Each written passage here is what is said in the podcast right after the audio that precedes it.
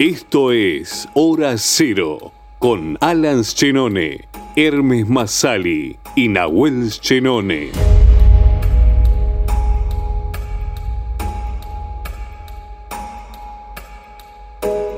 Bienvenidos a Hora Cero, el podcast para hablar de cosas que ya vimos en el pasado, que descubriremos en el futuro, pero analizamos acá en el presente. Un presente eterno en esto que son los podcasts. Recuerden que nos pueden escribir, comentar y seguir en nuestras redes sociales, en Instagram, como en Twitter, como arroba hora cero podcast. En este episodio vamos a hablar de Shotgun Stories, la ópera prima de Jeff Nichols de 2007 protagonizada por Michael Shannon. Para empezar con este nuevo capítulo de Hora Cero, quiero presentar a mi querido hermano Nahuel Esquenone. Nahuel, ¿cómo estás? Hola, Lita, ¿cómo andás? Muy bien, acá, eh, con ganas de empezar otra Hora Cero y con ganas de hablar con vos y con nuestro compañero allá desde el Sí. otro continente, nuestro amigo Hermes Masali. ¿Cómo andan amigos? ¿Todo bien por allá? Bueno, qué bueno estar. Llegó la hora de grabar nuevamente. No es hora de aventura, pero bueno, es hora cero.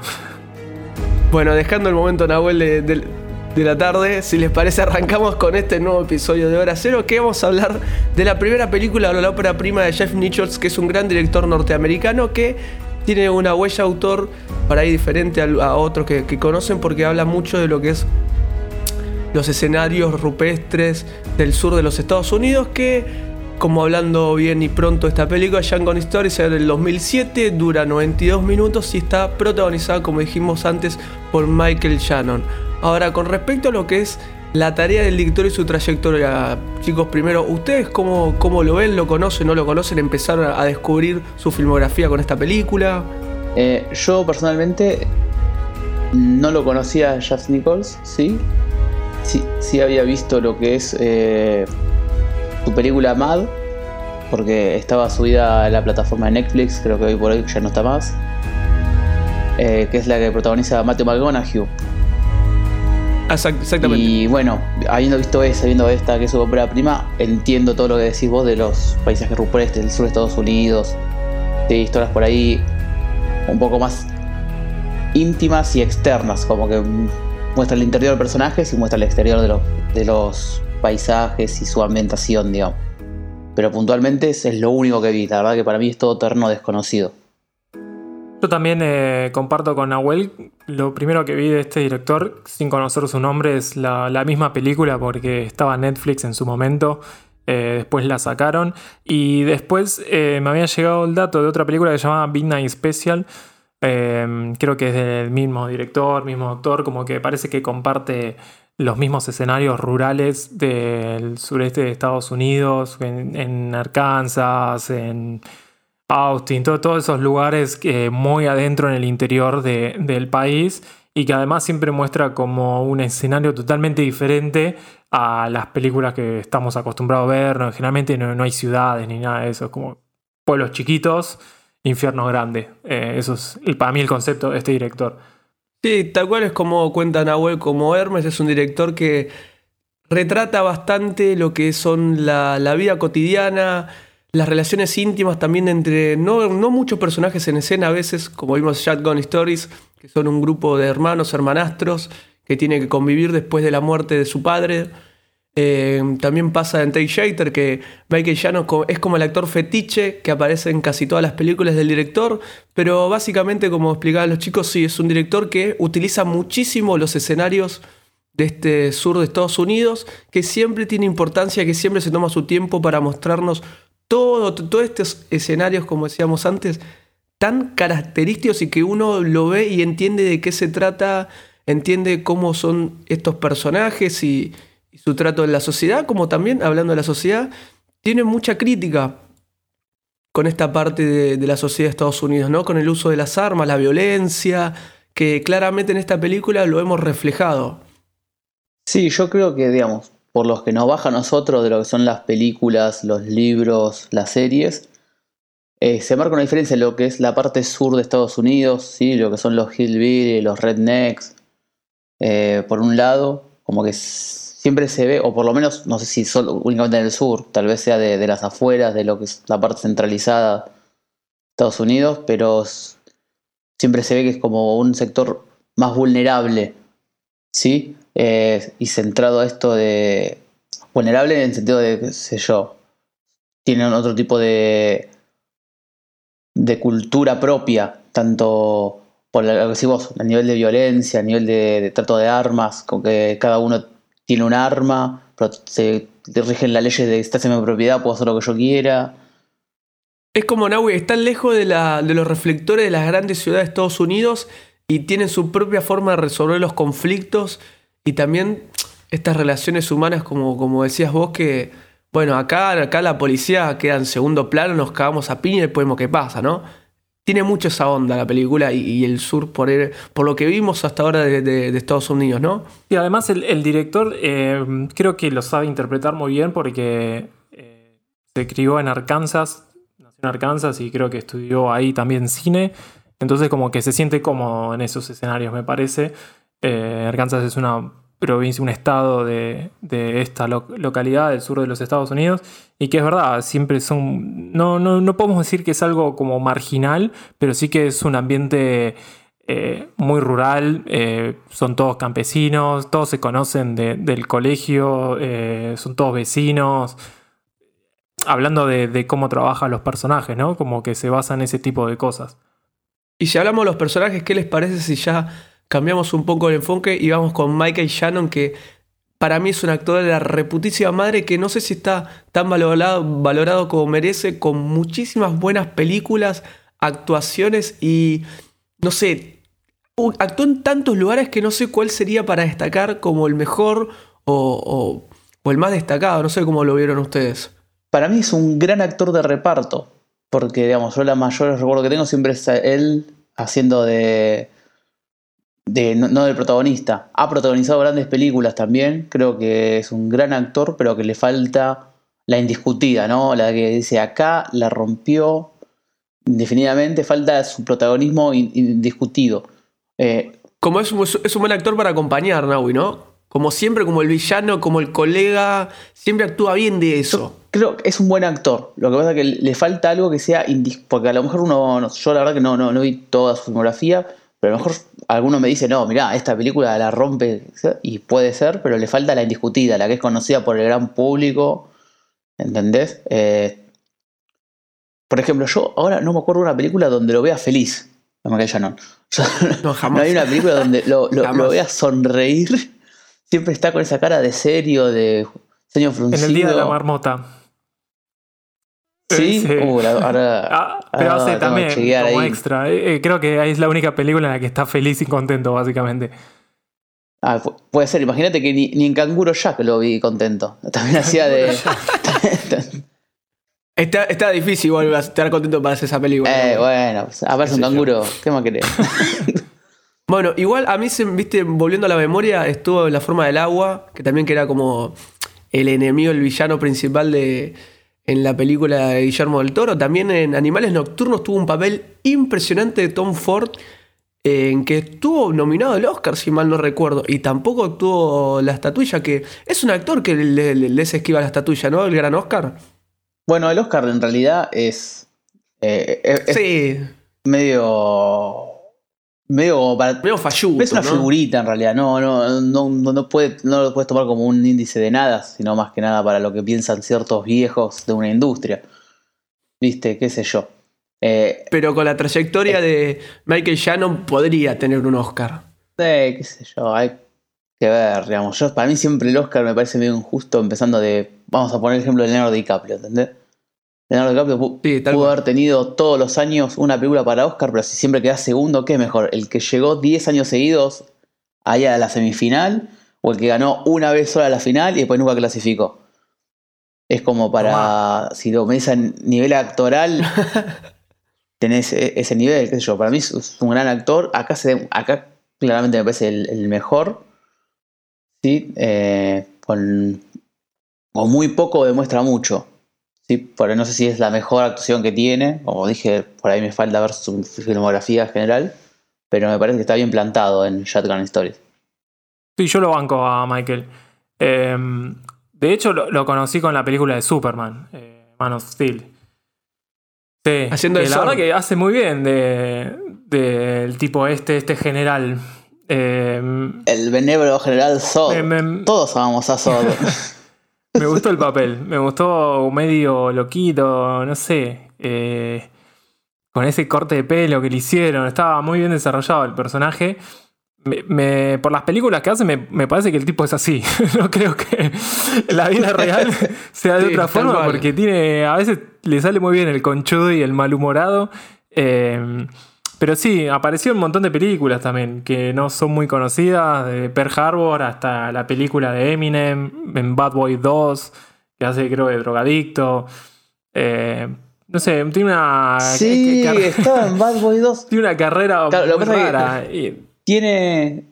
Tiene esto de. También, ¿no? Que, que, que, tipo que el ser sureño cae siempre en papeles por ahí muy, muy parecidos. Sí, tiene el acento. En Bad Boy 2 también. Era, el sureño drogadicto, amigo de Cucu Clark. Sí, Palopero. Ese mismo. Este, así que sí, yo creo que en cualquier momento, bueno, en la forma del agua, para mí también está muy bien hecho eh, el, personaje. Y, pero ojalá que no, no siga siendo siempre el tipo malo. Capaz creo que da para explorar otro tipo de personajes y en algún momento le va a caer. O la pega con una serie y se gana el protagonismo de todo, o en una película así para saltar a la fama. Como debería, ¿no? Bueno, hablando de esto que decía Hermes, de otro registro. Un ejemplo tonto, en Bad Boys 2, no, no, no es una representación de lo que él hace, pero es otro registro totalmente, es más, un, más tirado a eh, relief, comic relief, no sé la palabra. O pareció también lo que tiene en Knives Out, la, película de Brian Johnson. Brian Johnson. donde también aparece ¿sí? en, otro registro. Y, y, otra vez, en ninguna de estas películas la pasa bien, tiene siempre tiene una cara de, circunstancia, de preocupación por el tipo. Pero es la cara que tiene y punto, no es como él lo que puede dar y no lo saques de ese lugar, tal vez. Es como Darín. Pero bueno. me, gusta que es como Darín sirve para todo, ¿no? Como, un denominador, ¿viste? ¿Viste a Will Smith? Sí, es como, Darín. es como Darín.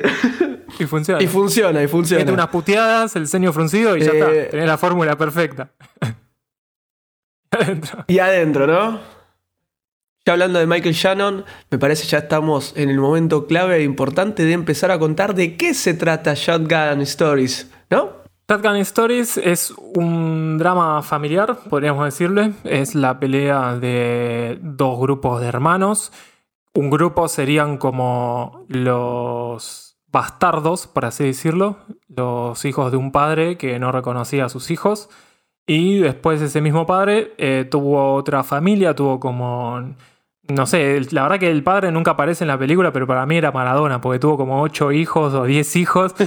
Y lo que pasó es que esos hijos después se formaron dos grupos, como dos polos, y están enemistados, pero a muerte, a muerte, a muerte, a tal punto que la película arranca con nuestro protagonista con la espalda todo marcada, no sé si eran balazos de goma o qué, eh, pero tenía como un... le dispararon con un shotgun, o sea, con una escopeta, shotgun. Eh, entonces ahí ya es como que introduce el nombre de, esta historia a través del protagonista que muestra la espalda con un montón de, tiros en la espalda con, con cicatrices. Em, esa es como a partir de ahí nos explican brevemente qué es lo que pasa, eh, van presentando personajes. Eh, Michael Shannon es, eh, interpreta a Son. Después tiene dos hermanos, uno que es Kid y el otro es Boy. no se mataron con los nombres, me parece, Por eso creo que. No, bueno, eso, eso tengo algo para agregar. Bueno, dale. Y, Una interpretación y la película arranca cuando este padre muere. Entonces estos chicos, estos hermanos, van al funeral de su padre muerto y van a putear al funeral, van a, decir, che, esto al final, están acá celebrando, está toda la otra familia, ¿no? Sus hermanastros están ahí como lo más bien y caen estos tipos y dicen, che, este tipo no es lo que ustedes pensaban. Eh, bueno, y ahí se genera toda la película, ¿no? A partir de eso es el disparador y empieza la trama. Yo, a mí lo que me pasó con, con la película, digamos, cuando vemos que dice Shotgun Stories, yo quedé como Nelson de los Simpsons, que termino la película y veo, digo, hay por lo menos dos grandes mentiras en ese título. yo estaba esperando que se caen a, escopetadas. Sí, yo esperé lo mismo. Pero bueno, no, bueno, es muy interesante cómo, cómo va escalando la violencia, así, como que de, de. Ya que en el funeral empieza todo tirando verdades, a fin de cuentas, y escupiendo en lo que sería la tumba del padre, eso va escalando hasta que se empieza a cobrar la vida de ciertos protagonistas. ¿sí? Que se. Y nos muestra todo el medio, todo lo que es eh, la vida de ellos en general, cómo los afecta la, muerte de esta persona y cómo la violencia entre hermanos y hermanastros eh, va en escala. A mí lo que me parece, digamos, ustedes se fijan los, lo que hablamos de, los nombres, ¿sí? Eh, el primer grupo familiar, que son los protagonistas, que son Kid, Son y, y Boy. Eh, yo asumo que los nombres se los puso o tanto el padre como la madre, porque la madre tampoco se salva de, las críticas. No colabora. Eh, vemos cómo es que para ellos eran. No, no tenían identidad los chicos. Les puso un nombre porque tenían que poner: vos sos Kid, vos sos el chico, vos sos Boy, el otro chico, vos sos Son, el hijo, porque era el primero. Entonces yo veo como que los tenían ahí. Y el otro grupo familiar, cuando muestran, cuentan que ya el, padre dejó de beber, se hizo cristiano, parte de una iglesia, así en dos, tres diálogos, ya tenía nombre, además, el, vamos a ponerle, no sé si el líder o el más noble, se llama Kliman, como hombre, hombre limpio, supónganse, como que muestra una diferencia ahí en cómo trataba a los hijos. Yo creo que la película tiene esto de, cuando empezamos a ver la película nos muestran los paisajes rupestres de granjas cosechando, digamos, al empieza eso, mostrándonos contrastes entre el, pueblo, las granjas, cuando se cosecha, mostrando esto de que, bueno, uno siembra lo que cosecha, ¿no? Y yo creo que hace una relación directa con el tema de los hijos y cómo los cría y cómo los hace.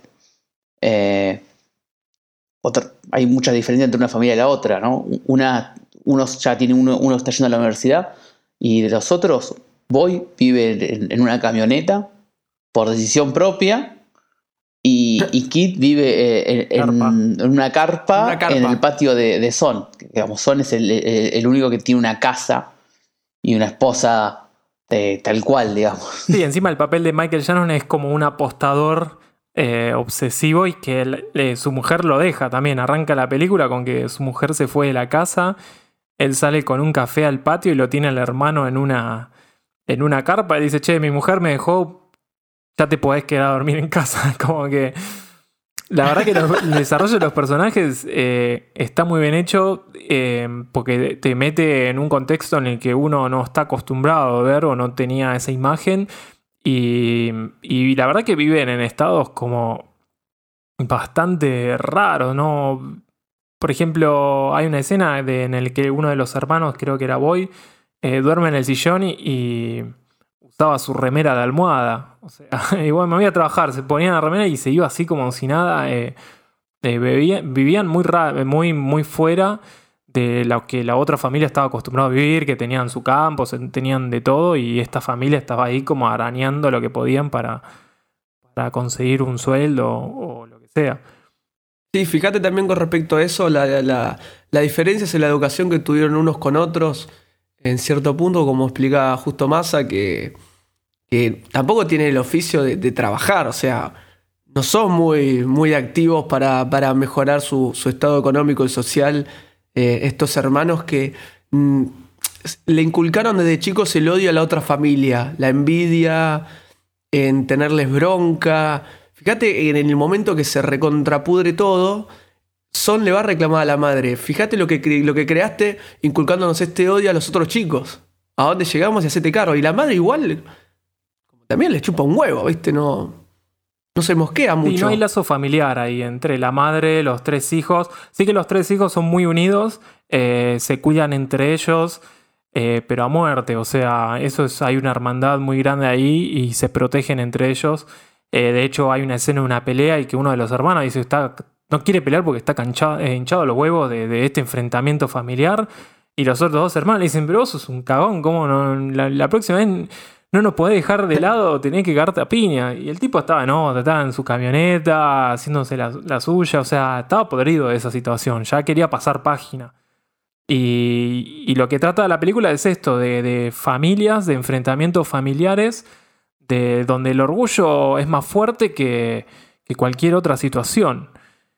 Eh, llega un momento en que, dale, ya está, pasá de página y seguí para adelante. Eh, lo que quedó atrás tampoco fue parte de los hermanos, porque como decía Alan, era una madre con pelos en la lengua, básicamente, y que crió a sus hijos con odio frente a la familia del, padre. Bueno, tiene esto de, de hablamos antes, ¿no? De esto de como al ser pueblo chico está siempre relacionados, no, seguramente crecieron, esto te lo deja implícito en la película, ¿no? Que seguramente crecieron viendo a los otros desde lejos eh, yo, a diferencia de lo que dice Alan, no, no, no es que no, no, no, tengan oficio al trabajo, sino como. Porque los, to, los, tres hermanos principales tienen un trabajo. Claro. Pero es esto de que, salvo por Son, que tiene esta afición a. Es lo que quiere es contar cartas para ganar plata, porque quiere, quiere ganar más de lo que tiene. Pero los otros dos hermanos, tanto el que vive en la camioneta, Boy, como Kit, que vive en la carpa, este, ellos están contentos viviendo así digamos, o no sé, contentos, pero se, se contentan con eso, son conformes con eso. No necesitan nada más. Su vida es, es, es ahí. Eh, salvo, bueno, después vemos que eh, Kid empieza, empieza, no, tiene una relación con una, una chica que quiere que sea su esposa y ahí quiere, bueno, uff, tengo que conseguir una casa, qué sé yo, ver cómo mejorar el trabajo. Y, y, ahí quiere avanzar un poco más. Pero no es que están descontentos con su forma de vida. Bueno, pero ahí. Porque incluso. Perdón, que te interrumpo. Justo ahí el personaje Kid se plantea eso, porque él dice: Bueno, ahora que estoy bien con esta mina, ¿qué le puedo dar yo a esta mina? Porque mi vida es replana, eh, no le puedo dar ni un trabajo, vivo en una carpa, se empieza a cuestionar estas cosas y y ahí es cuando le nace también, ¿no? Entonces, por un lado, lo que para mí retrata la película es que ya esto, esta familia, todo está bien, se la odian a la otra familia, pero ya quieren pasar a otro plano, a otro adelante, a ir para adelante, ¿no? Y como que la otra familia no, los odia a muerte, los tienen, pero... Fíjate que todos los conflictos generan por, por alguna que otra amenaza y los que más la ligan son ellos. O sea, los que más. Los que pegan fuerte son los otros hermanos. Al menos ese fue mi punto de vista. No sé cómo lo vieron ustedes, los conflictos familiares. Sí, a ver, lo que me gusta a mí es que hay mucha violencia en la película, pero toda está implícita, ¿sí? Casi no se muestra violencia en pantalla. Es como que siempre hay elipsis o, o narración que te muestran qué pasó, eh, para mí eso le juega porque, digamos, porque te muestra que lo importante no es cómo se caen a trompadas, sino las consecuencias. O sea, sale, sale Naui de, lo, de lo que siempre vimos en Hollywood. El Vos fíjate la escena que sacan el cuchillo y ya sabes que se va a pudrir todo. Pum, fundió a negro, cortan y lo ves directamente a los hermanos en el hospital, que pasó algo. Claro, para, porque, para... Esa es una decisión tremenda del director para decirte, mira, no hace falta que ver esto que ya sabes cómo es cómo lo conoces desde siempre, sino que te lo, te lo manejo de otra Sí, eh. manera. Aparte, no, perdón por, Uy, inter- perdón. por interrumpirte, pero eh, es es súper tranquila la narración de la película y cómo igualmente entendés y también padeces esta violencia que está todo el tiempo entre, entre hermanos, hermanos y hermanas. Y ahí, como decías vos, eh, esa misma escena, la del cuchillo, que cómo genera el anticlímax, porque en el medio no solamente van directamente al hospital, mostraban al campo, mostraban como paisajes del campo y todo lo demás, entonces genera como todo un anticlímax y ahí sí los encontrás eh, en el hospital. Nada, es un detalle que eh, re- refuerza esas decisiones de- del, del director para, para generar eh, otra narrativa. Bueno, pero para mí, no sé, esto yo por ahí desconozco el director y. Pero para mí se nota ciertas cosas que el tipo estaba como dando vueltas, porque acá se nota genial como corta en el momento clímax. Pero un montón de veces siento que el tipo metía cortes en el medio de escenas, como para que procesar la trama, donde subía la música, donde mostraba el paisaje. Y para mí ya un poco, un poco en la película sentía como que estaba abusando un poquito de eso, ¿sí? Porque entiendo que entre acción y acción tenía que bajar un cambio, ¿sí?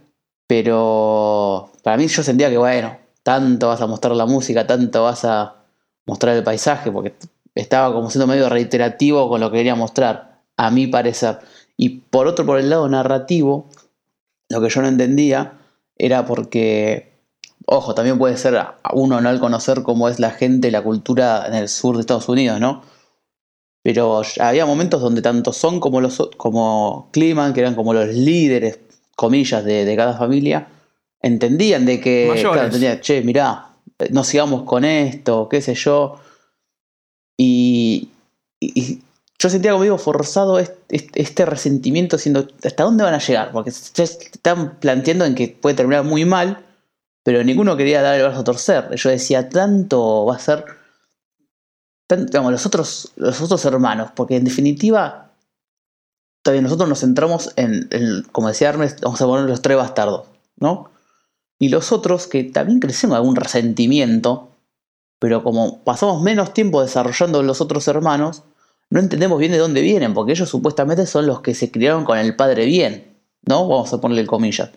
¿Por qué tanta bronca por lo que hizo uno? Está bien, le faltó el respeto a la memoria del padre en, el funeral.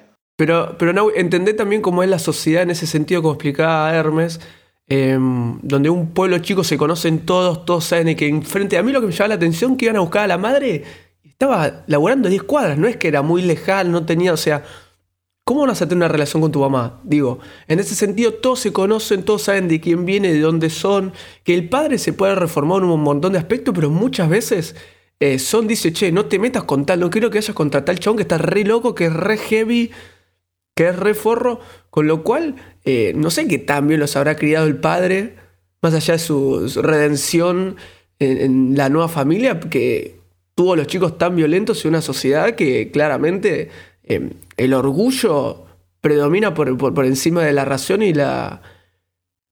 Y, menos con la violencia, o sea. Bueno, por eso para mí, digamos, son cosas de que.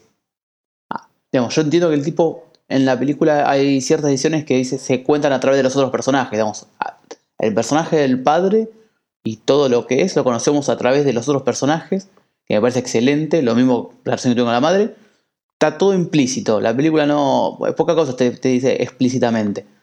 Pero bueno, yo acá, estando en otro lado del mundo, me resulta muy difícil, con el poco desarrollo que tuvo ciertos personajes, entender de dónde viene el odio de otros personajes. Porque el tipo, en, definitiva, lo que hizo uno fue poner una trompada y escupirle la tumba del padre, y puede ser recontra heavy. Pues va, va, al otro y le mata al perro, ¿viste? Es como siendo la concha de tu madre, qué innecesario, hijo de puta encuentra una serpiente y le dice, no, se la voy a hacer. Por eso decías, como que los otros pibes ah, estaban ahí, no sé, cargando nafta, aparecían esto y decíamos, eh, che, los buscaban, ¿entendés? A los bastardos y, y siempre pegaba más fuerte. Para mí eso era como, el resentimiento era muy... No, no, entendí por, qué tanto resentimiento contra los bastardos, básicamente. A eso voy yo, a eso voy eso yo. No, no queda explícito en la película y es un odio sin razón. No sé, porque si el padre, suponete, era tan bueno como dicen, que dejó de escabiarse, iba a la iglesia y es un buen samaritano. Entonces, ¿por qué sus hijos tenían tanto odio contra los bastardos? Si él era el padre ejemplo. Es una diferencia también como de clase diciendo cómo estos cuatro de copa, estos indigentes van a venir a bardear a mi viejo que era un fenómeno, que era un grosso, nosotros que estamos en la ciudad con las chatas, con los campos reconocidos por el pueblo, cómo estos cuatro de copa vienen a, a bastardearnos a nosotros, valga la redundancia. Yo lo entendí así. En ese sentido, en ese nivel de ofensa. Fue al nivel de ofensa, pero digo, ese odio venía de antes, porque pensá que en la película, eh, no sé quién le disparó al personaje de Michael Shannon. Y que él lo, dicen en la película, que no, cuando voy, cuando ya se va, se cagan retrompadas, ya hay como dos internados, es como que la película van al campo al hospital, al campo al hospital. Eh, todo el tiempo así. Y, y en una voy hablando con, el personaje de Douglas, Douglas hablando con la novia de Michael Shannon, eh, le dice, él ya nos salvó una vez, ya repuso su cuerpo para salvarnos.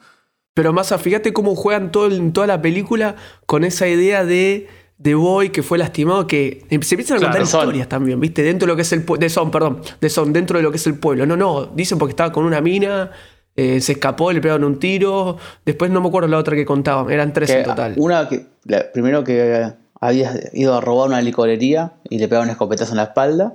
Como no te metas con él, que A ver, es picante, ¿viste? Después la, la licorería, la, la mujer. Y en último caso, como dice, nos contó Hermes, nos enteramos que sa- ayudando a sus hermanos a, a vivir en ese ambiente tan complicado que era en la casa, se ligó el tiro, ¿no? supuestamente. Sí, pero yo dedujo que fue el padre que le pegó un tiro. Y sí, Vamos a cerrarlo yo por ahí. también eh, asumo que va por ese lado. Pero es como que también se contradice. eh, está bien que los bastardos reclamaron que decían, bueno, al final este tipo no era tan bueno como parecía ser. Eh, lo que sí me encanta de, de estas películas es, estás en mi propiedad, vete de mi propiedad. como que todo el tiempo eh, se meten y pues llega la camioneta, le dice, no, vete de mi propiedad. Todo el tiempo se repite. Me parece que es algo re sureño y cada vez que pasa eso uno saca un fierro, básicamente. Es como que Claro. Eh, eh, totalmente alejado de, de- de las leyes. Nada, pasaba por acá, sal de mi propiedad y con una escopeta, ¿viste? Re exagerado todo. Bueno, a mí lo que me gusta es el del personaje de, de Boy, que no me acuerdo ahora el, el actor. Si me pueden ayudar. Douglas League. Douglas Leagon, que no es que hace un gran trabajo tampoco, pero se refleja en cómo va escalando la violencia en la película. Por ejemplo, Boy es el personaje por lejos más sensible. ¿sí? Es, se- de- descubrimos que es un entrenador de básquet o en, lo que es el- la escuela del pueblo. Y todo el tiempo está yendo a la cancha de básquet a pensar jugadas, qué sé yo, y van los que son sus, estudiantes y cada tanto habla con ellos. Y, empieza con Boy no queriéndose meter en la pelea entre hermanos y hermanastros que empieza en un principio y empieza a desencadenar, hasta el punto donde cuando ya está Son en el hospital, Kid ya está muerto, él decide ir y comprar una escopeta para liquidar el asunto, ¿sí? Eh, de una vez por todas, cómo llega hasta ese nivel, eh, tanto el, el amor, el orgullo fraternal y el desprecio por el otro. Se- Para mí está muy reflejado en él. Eh, lo que pasa es que, bueno, son estas cosas que van muy culturales, ¿no? Porque acá es medio raro pensar que el tipo va y en un día compra el arma y se la lleva. Pero en sí, Estados Unidos te la compras en Walmart, así, boludo. sí, en, est- en Estados Unidos sé que funciona así, sé, por eso funciona también el tema del derecho a la propiedad, porque si estás en mi propiedad sin mi permiso te puedo pegar un tiro. Claro, por eso. Sobre todo en esos estados Claro, de- Tiene, del sureste. O el sureño. Estoy en mi derecho, puedo decirlo así, ¿no? Como. Sí, sí. Bueno, bueno, para mí abusa, abusa un poquito de ciertas tomas y se da unos permisos narrativos. No sea permisos. Tiene esto de que hay cosas que están bien contadas y otras que quedan por, por arriba. Sí. Eh, por ahí centrarnos en ciertos personajes, otros quedan deslucidos. Son piezas raras en algún caso. A mí lo que me llamó la atención es que al principio te va mostrando a los personajes como muy chatos, con mucho odio, muy emocionales, que no son reflexivos. Eh, después de una escena en la que están arreglan un aire acondicionado en el patio de la casa, lo prenden y se ponen los tres a pasar, a- se ponen en el aire acondicionado, o sea, a hacer nada, a estar ahí. Sí, son Afuera, tres en un claro. aire acondicionado chiquito y los tres como uno al lado del otro disfrutando. Entonces son- te muestra que son personajes muy chatos y de repente le sale como el personaje del guion del personaje de Kid es como re reflexivo. Eh, que si bien estaba, es- creo que estaba bueno que se, se reflexione eso porque no se había tratado ningún personaje, pero como que no encajó del todo. Es como que, bueno, acá tengo que poner esto y me parecía que esa pieza quedó que media forzada en ese momento.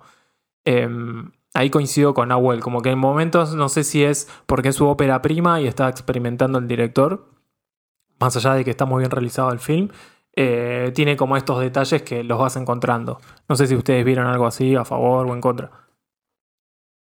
Igual yo con, con Kid justamente era el personaje que a uno más, va, a mí personalmente, más me atraía porque tenía este grado de reflexión de querer crecer y, y replantearse el lugar que estaba ocupando hoy en, en el mundo y en su vida.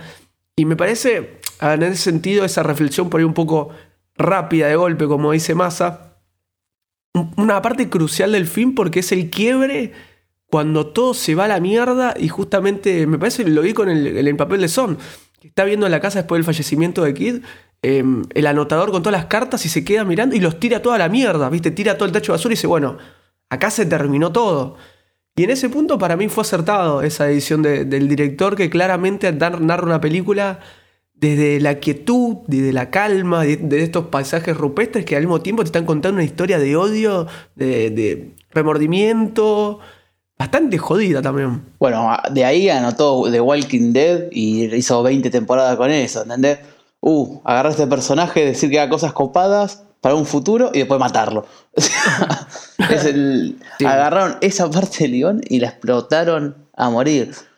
Eh, sí, si se, si se fijan, está, aparece un personajito de fondo que loco que se llama Shampoo, ¿sí? que es eh, amigo de, Kid.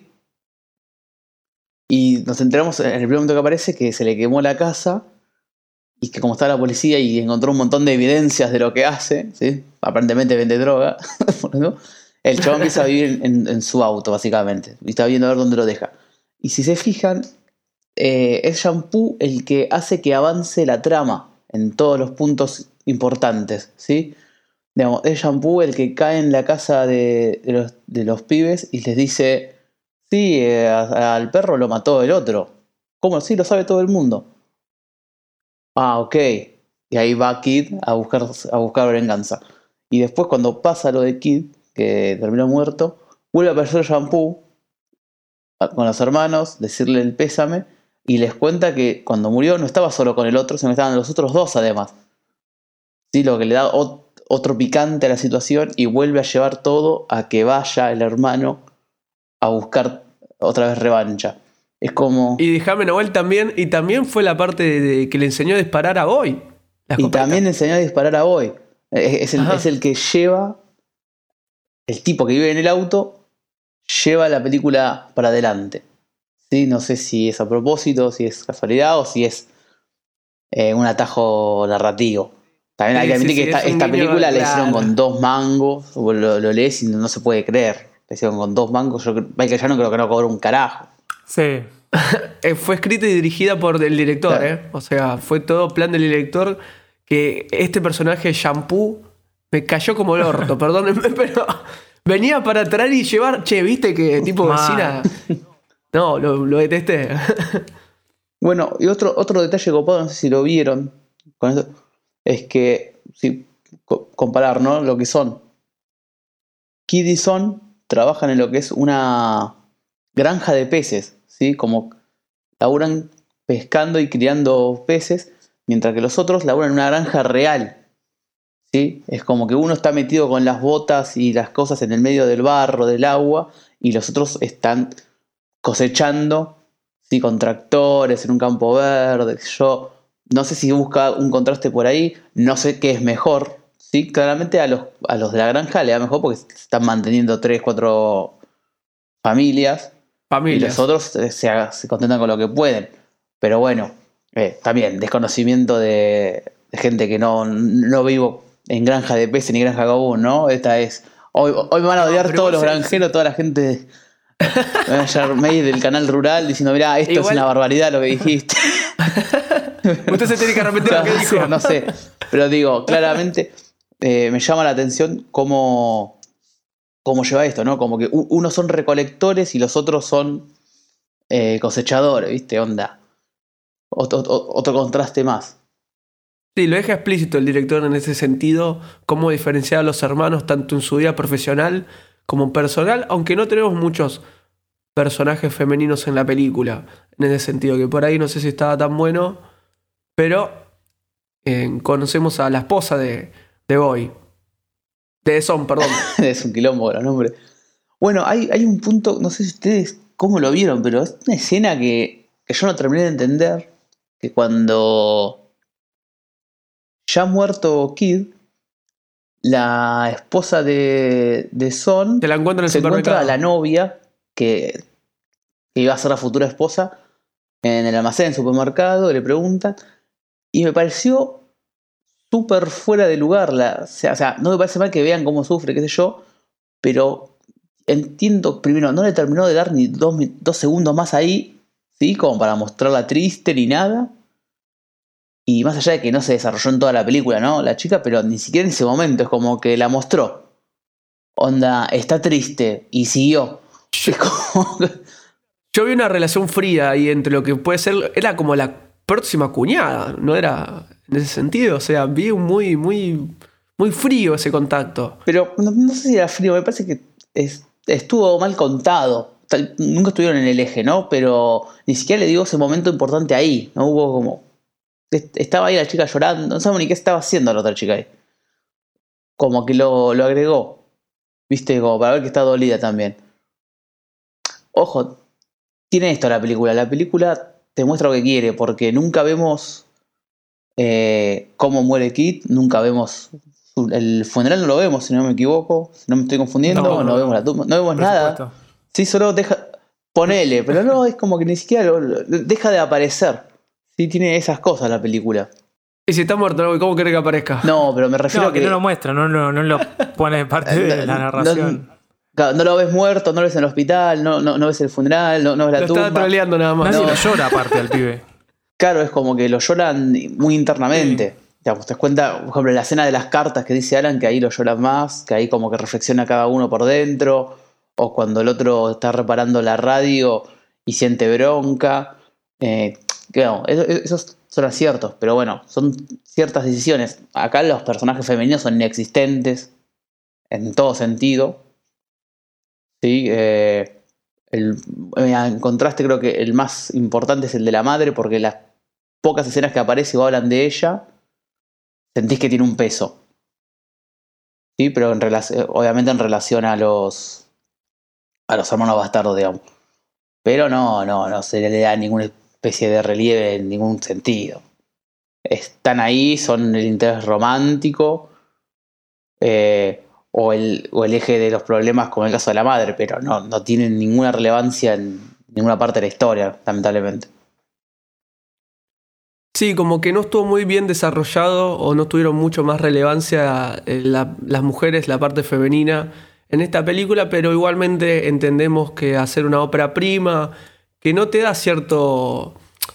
A ver, no, se justifica, pero se puede entender que tal vez a futuro el director lo podría cambiar esto con respecto a, a lo femenino en, en su cine, ¿no? Pero bueno, esto fue eh, Shotgun Stories. La verdad, una película que me gustó mucho en esta ópera prima de Jeff Nichols, que para mí es un punto de partida, el que no lo conoce, para recorrer toda su filmografía, que tiene muy buenas películas, que después le vamos a recomendar algunas un par. Pero bueno, hablando justamente de recomendaciones, ¿qué les parece si llegamos con las de este episodio, compañeros? Empezamos con Nahuel. Dale, si te parece, no tengo ningún problema. Dale. Bueno, eh, en las primeras recomendaciones les recomendamos Hell or High Water del director David Mackenzie. ¿sí? Es una película, un neo-western, ambientado también en los Estados Unidos, que cuenta la historia de dos hermanos que están realizando una serie de robos con un motivo en especial. Y esta obviamente estaba con una película más orientada, tiene mucho drama, pero tiene más orientada también a la acción.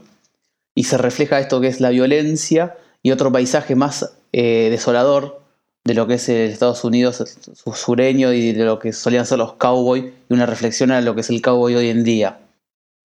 Bueno, en la otra película también de enfrentamiento de hermanos, de, de hecho la mayoría de estas películas que recomendamos se basan en eso, es Warrior de Kenneth Lonergan con Tom Hardy y Joel Edgerton.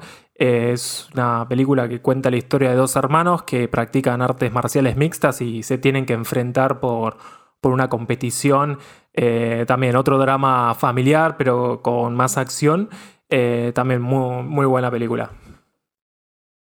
Bueno, yo también les voy a sugerir que vean lo que se llama Out of Furnace o, bueno, creo que se dice así, discúlpenme. Eh, es Out of Furnace del director Scott Cooper, ¿sí? protagonizada por Christian Bale, Casey Affleck y Woody Harrelson, ¿sí? que también cuenta la historia de dos hermanos que, nada, pelean por sobrevivir en este Estados Unidos medio desolado, eh, desolado a lo que es eh, nivel social, más que nada, no, no, no tiene tanto de lo que es la parte campirana ni western, pero tiene un ambiente muy parecido de desolador, de lo que son fábricas abandonadas o gente marginal y tienen un encontronazo con un traficante que es Woody Harrelson y cómo eso afecta en sus vidas y lo que va a pasar. Sí, no, no quiero adelantarle más porque tiene varios giros la película, pero es una buena recomendación. Y después otra recomendación, ya metiéndonos muy en el drama familiar. Eh, otra vez la historia de dos hermanos, nada más que eh, la película inicia con la muerte de uno de ellos y el otro hermano, que es Casey Affleck en este caso, debe volver al funeral de, su, pueblo, ah, de su hermano, al, vuelve al pueblo natal que, lo vio crecer y se da cuenta que tiene que cuidar de su sobrino, que, es el tutor legal. Y bueno, a partir de ahí la película arranca también muy buena, eh, es un drama interesante.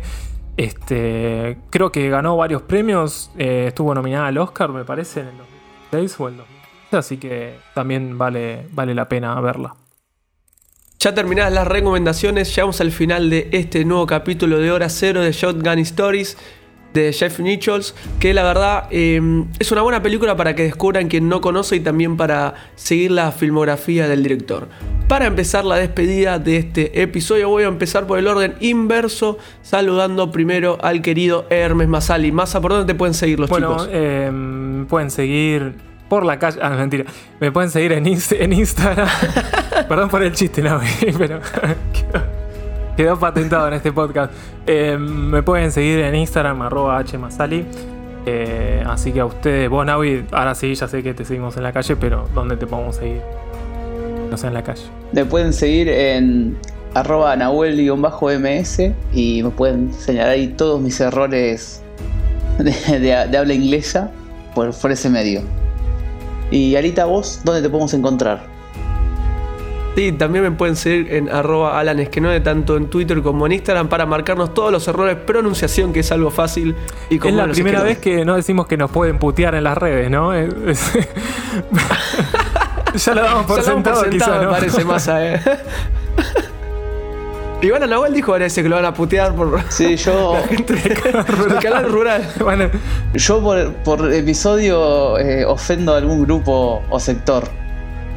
Antes era estudiante de cine, hoy son los agropecuarios. Yo te banco, yo te banco también. Sepan disculpar. P de ratas. Pero me parece es una característica ya de hora cero. Así que compañeros, nos despedimos y nos vemos en la próxima hora cero.